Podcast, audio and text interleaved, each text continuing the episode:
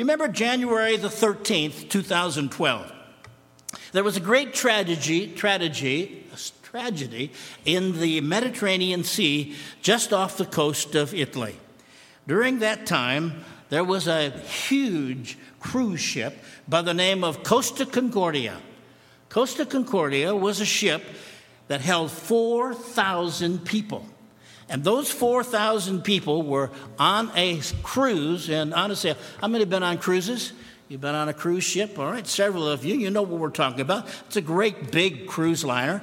And uh, the captain brought the ship too close to shore, and the ship actually hit rocks and capsized. And there were a total of 32 people that died, two Americans. Their bodies were never found. And uh, those 4,000 people escaped, most of them except the 32. But it was a tragic, tragic year. The captain was found guilty and, uh, of manslaughter, and uh, he is in jail for 16 years. He's in jail to this very day as well. The ship was totally destroyed, and they had to actually cut the thing up. Well, did you know that just a few miles from there, there was another shipwreck that is recorded in the book of Acts? Another shipwreck, it wasn't as big because it was a long time ago. It was a shipwreck that held the Apostle Paul in Acts chapter 28, and that's where we're turning this morning. Acts chapter 28 records the history of this shipwreck. A smaller boat, to be sure, a merchant cargo ship holding 276 people. And it wrecked as well on the shores, and the people were all been able, were able to escape. Now, the Mediterranean Sea is the largest inland sea in the world. It's the world's largest. It's 2,400 miles long, and it's that's nautical miles, and then a thousand nautical miles wide. It's almost three miles deep in some places. An ancient civilization, whoever controlled the Mediterranean, controlled the world of that day. And this morning we're looking at Acts chapter 28. In Acts chapter 28, we have the conclusion of this terrible disaster at sea. But in this disaster of sea, we find out that the Apostle Paul and 276 of his fellow passengers survived. Chapter 28 of the book of Acts, we're reading now when they had escaped now that means that the ship had wrecked and the ship had broke to pieces. But the apostle Paul in chapter 27 had promised them if they would believe him that not one of them would die. And this was a terrible storm. The storm, storm was called uh, your, your sliding, and uh, this meant simply a typhoon. Typhoon, where there's an eye in the middle and just going around in circles and they were 14 days in this typhoon. 14 days without eating, without drinking. It was a horrible, horrible experience that you can just possibly imagine. The lowest wind to keep a typhoon going would be 74 miles an hour. So the wind for 14 days was blowing at 74 miles an hour or more. So escape is a good word. And when they had escaped, they found out that the island where they landed was in Malta. Now, that's just south of Italy, where this other ship destroyed itself on the shores as well. And the natives showed us unusual kindness, for they kindled a fire and made us all feel welcome after going through this traumatic experience because of the rain that was falling and because of the cold. But when Paul had gathered a bundle of sticks, and laid them on the fire, a viper came out because of the heat and fastened on his hand. So when the natives saw the creature hanging from his hand, they said to one another, No doubt this man is a murderer, whom though he has escaped the sea, yet justice does now allow him to live. But he shook off the creature into the fire and suffered no harm. However, they were expecting that he would swell up and suddenly fall dead. But after they had looked for a long time and saw no harm come to him, they changed their minds and they thought he was a god, which of course he told them quickly that he was not. Now you can imagine this tremendous event that took place on the shores of Malta. The people that lived on Malta undoubtedly were coming along the shore. They had heard that this ship was coming in and it was crashing against the shoals and it was falling apart. I mean, just pieces of it were just falling apart, this big wooden ship. And these native people, they were Phoenician people, these native people were going out into the water and grabbing the people and helping them get ashore. All the swimmers came in first. All those that were not swimmers, they got on boards and they floated in. And when they did a head count, sure enough, 276 people had made it safely ashore, which is exactly what the Apostle Paul had said back in chapter 27. He said, But if you will follow after me and listen to what my God has said to me, you will not die. And the people believed him and as a result of that, 276 people were saved just on the coastline of Italy.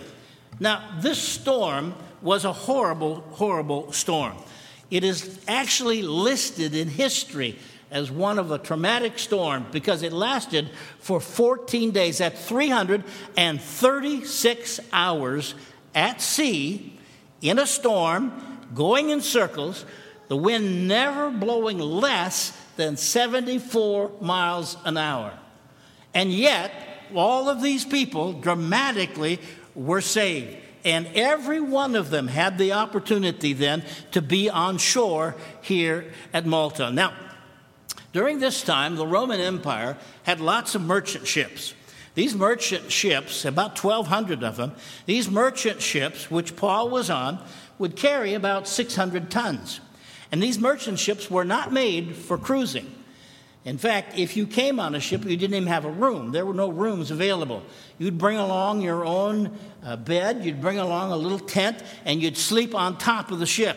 So all the visitors, all the people that were on that ship were out and exposed in this weather through this whole time.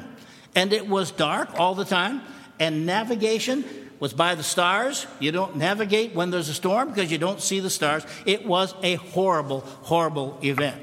And Acts chapter 26 and 27 and 28, we have the developing story of the Apostle Paul ministering to these people there on that island.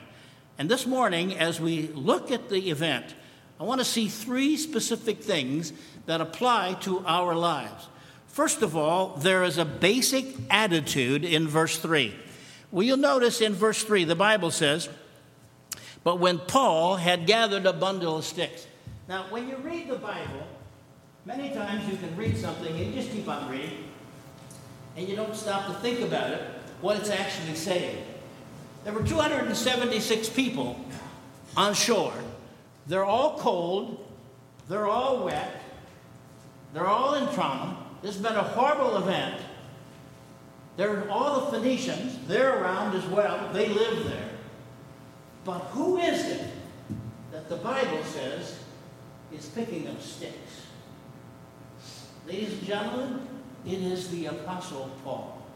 It is the man who studied at the feet of Gamaliel. It is the man who was on missionary trips around the world for God. It was a man that was an apostle. It was a man that was greatly educated. It is a man that led thousands of people and established so many churches throughout all the part of the world that they knew at that time. He's the man that wrote much of the New Testament scripture. And yet the Bible doesn't let us just slip by it. The Bible stops us right in the middle of this horrendous story of this terrible failure of the ship and the crash and everything that went along with it and he's out there picking up sticks and bringing back sticks for the fire. Now, they had to be fearful of hypothermia. Hypothermia is when you get wet and cold and your core body temperature begins to drop. Read the passage. The Bible says they were all wet and it was very cold. The importance of this fire was great to keep people from dying from hypothermia. And so the Apostle Paul, the Bible says, is the one that's down there picking up sticks. Paul gathered a bundle of sticks and laid them on the fire. The first thing that I want to talk about is that this is a basic attitude of humility. This was not a beach party, party, except that they were all excited that they were alive, but they had been terrified. The sailors were terrified, and they were all undoubtedly around this fire, and they're all talking about how they got off the ship and how they were able to finally get to the place where they were on shore and the people that grabbed them and pulled them in.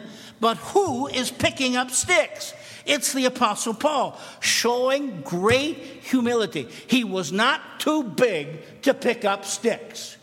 He was a man of God who was humble before God. You want to know why? Because he never got over the Damascus Road experience. He never got over becoming a Christian. He never got over the voice of the Lord that spoke to him there on the road to Damascus, and he became a believer. And as a result of that, he accepted all the teachings of the pages of the Word of God, including the responsibility of all of us to be humble saints before the Lord. The basis of all sin is pride. If you don't think that's true, ask Adam and Eve. Ask Adam and Eve. Change all of history. In fact, ask Satan. His pride led him out of heaven and he fell from heaven. Pride is the basis of almost all sins, can take their, their anchor back to the place of being a proud person and walking around. In fact, the Bible calls it seven of the terrible and awful sins. But here we find a beautiful picture.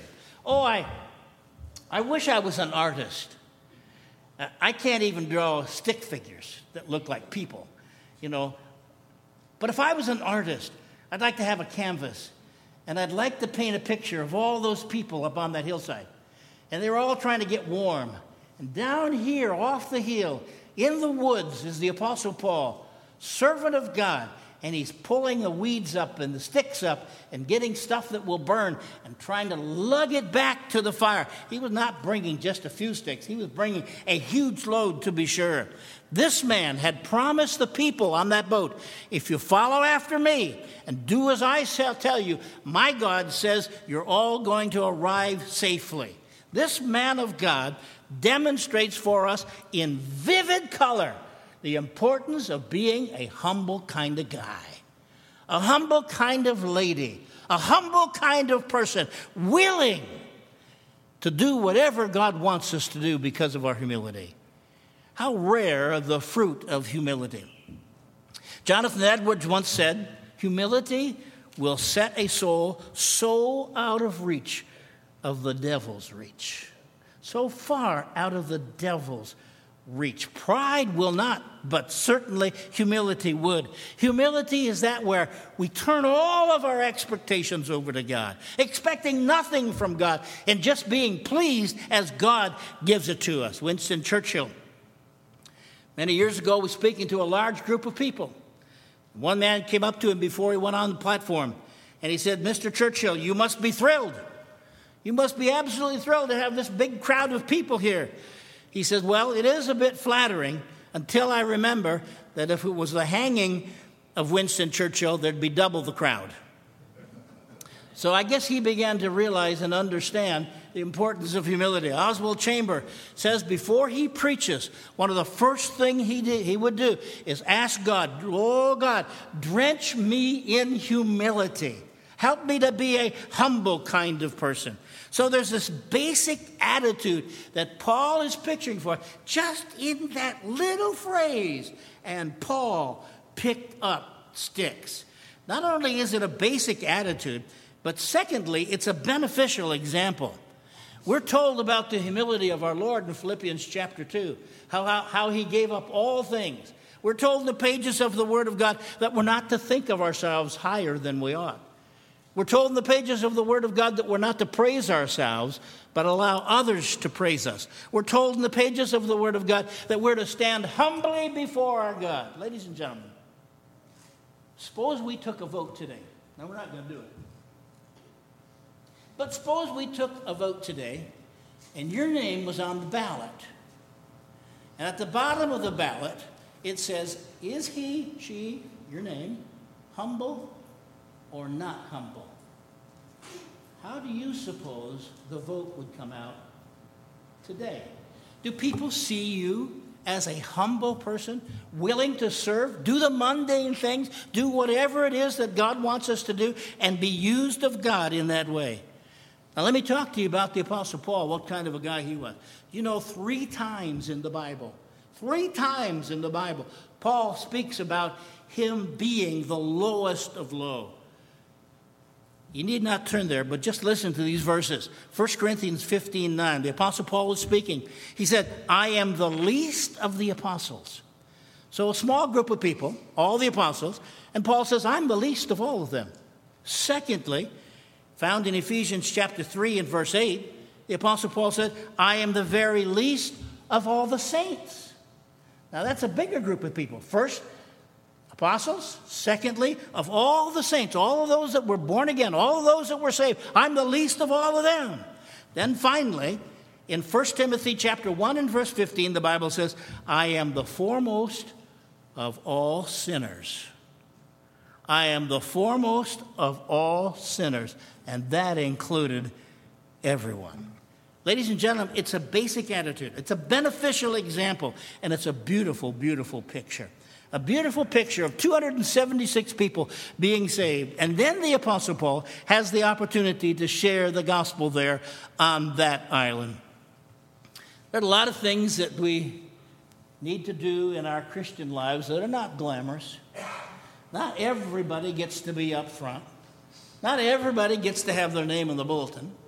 Not everybody has the opportunity to do things that everybody sees, but all of us are to be doing what God has called us to do and to be faithful in doing it. I was in Jamaica. I was staying with a family, pastor and his family. And out my window, I could look down on the little church Elizabethtown, Jamaica. I could look down at the little church, and out to the right was a field. Yesterday, there were a whole bunch of cows there. It was 6 o'clock in the morning. The cows had now been moved to another pasture there were six Jamaican women, six of them, six o'clock in the morning. They all had shovels and they all had pails because cows were in the pasture. And Vacation Bible School starts this morning. And you can't have kids running through cow So at 6 o'clock in the morning, just after the sun had gone, come up, I stood there in absolute disbelief watching these humble servants of God cleaning up cow poop for Jesus. I thought, what an example of tremendous humility. Later on in the day, I saw kids running across that field, playing ball and having a great time. Not one of them knew that at 6 o'clock in the morning, six women had been there cleaning the field. Being willing to be a servant, being willing to do what God has called us to do, and doing whatever needs to be done for His honor and for His glory. Now, I knew I was coming here a few weeks ago, and I wanted to, wanted to leave something behind. I wanted to do something. So I thought, I'll spare no expense. Men, if you'll get ready in the back, please. I want to spare no expense whatsoever. And so I, uh, I got something for you. And I got something for you that you're going to receive in just a moment. I'm actually going to go back and get one right now. Gentlemen, if you'll just go ahead and start passing those out, I'd appreciate it. And just give me one. Thank you very much. I went to a lot of work to do this. I made over 200 sticks. And I brought them to you today, and these are humble sticks. I know they're humble sticks because I made them. So these are humble sticks. What I'm asking you to do is to take this humble stick, take it home with you, keep it in your Bible, keep it someplace close for at least seven days. And every time you look at this little humble stick, you remind, are reminded of the story of the Apostle Paul that picked up sticks to keep the fire on. Picking up sticks for Jesus. So once you each do men just bring them on down and uh, pass them out. And you can get a big one, you can get a small one, but they're all humble sticks. And if you keep this humble stick with you for seven days, then you can do whatever you want to with it. Keep the humble stick to be reminded that God expects us to stay humble before Him and be God's kind of people in our service for the Lord. I think this is one of the greatest pictures in the pages of the Word of God of humility. And as we are humble, then God can pick us up and use us in significant and wonderful ways. There's nothing worse in the work of God than to have an arrogant guy walking around thinking that he has the answer for everyone. Arrogant people who are stuck on themselves, who are so prideful, and yet that pride will bring them down to be sure. If you want to be God's kind of servant, got to stay humble. I was preaching in Penn Yan, New York, where I pastored for 10 years. We had an old man come by the name of Pastor Grow. Pastor Grow at that time was 84 years of age. Pastor Grow was there to hear me preach. And I was really honored. I'd only been a pastor now for three, or four years, and he had come into the service to hear me preach.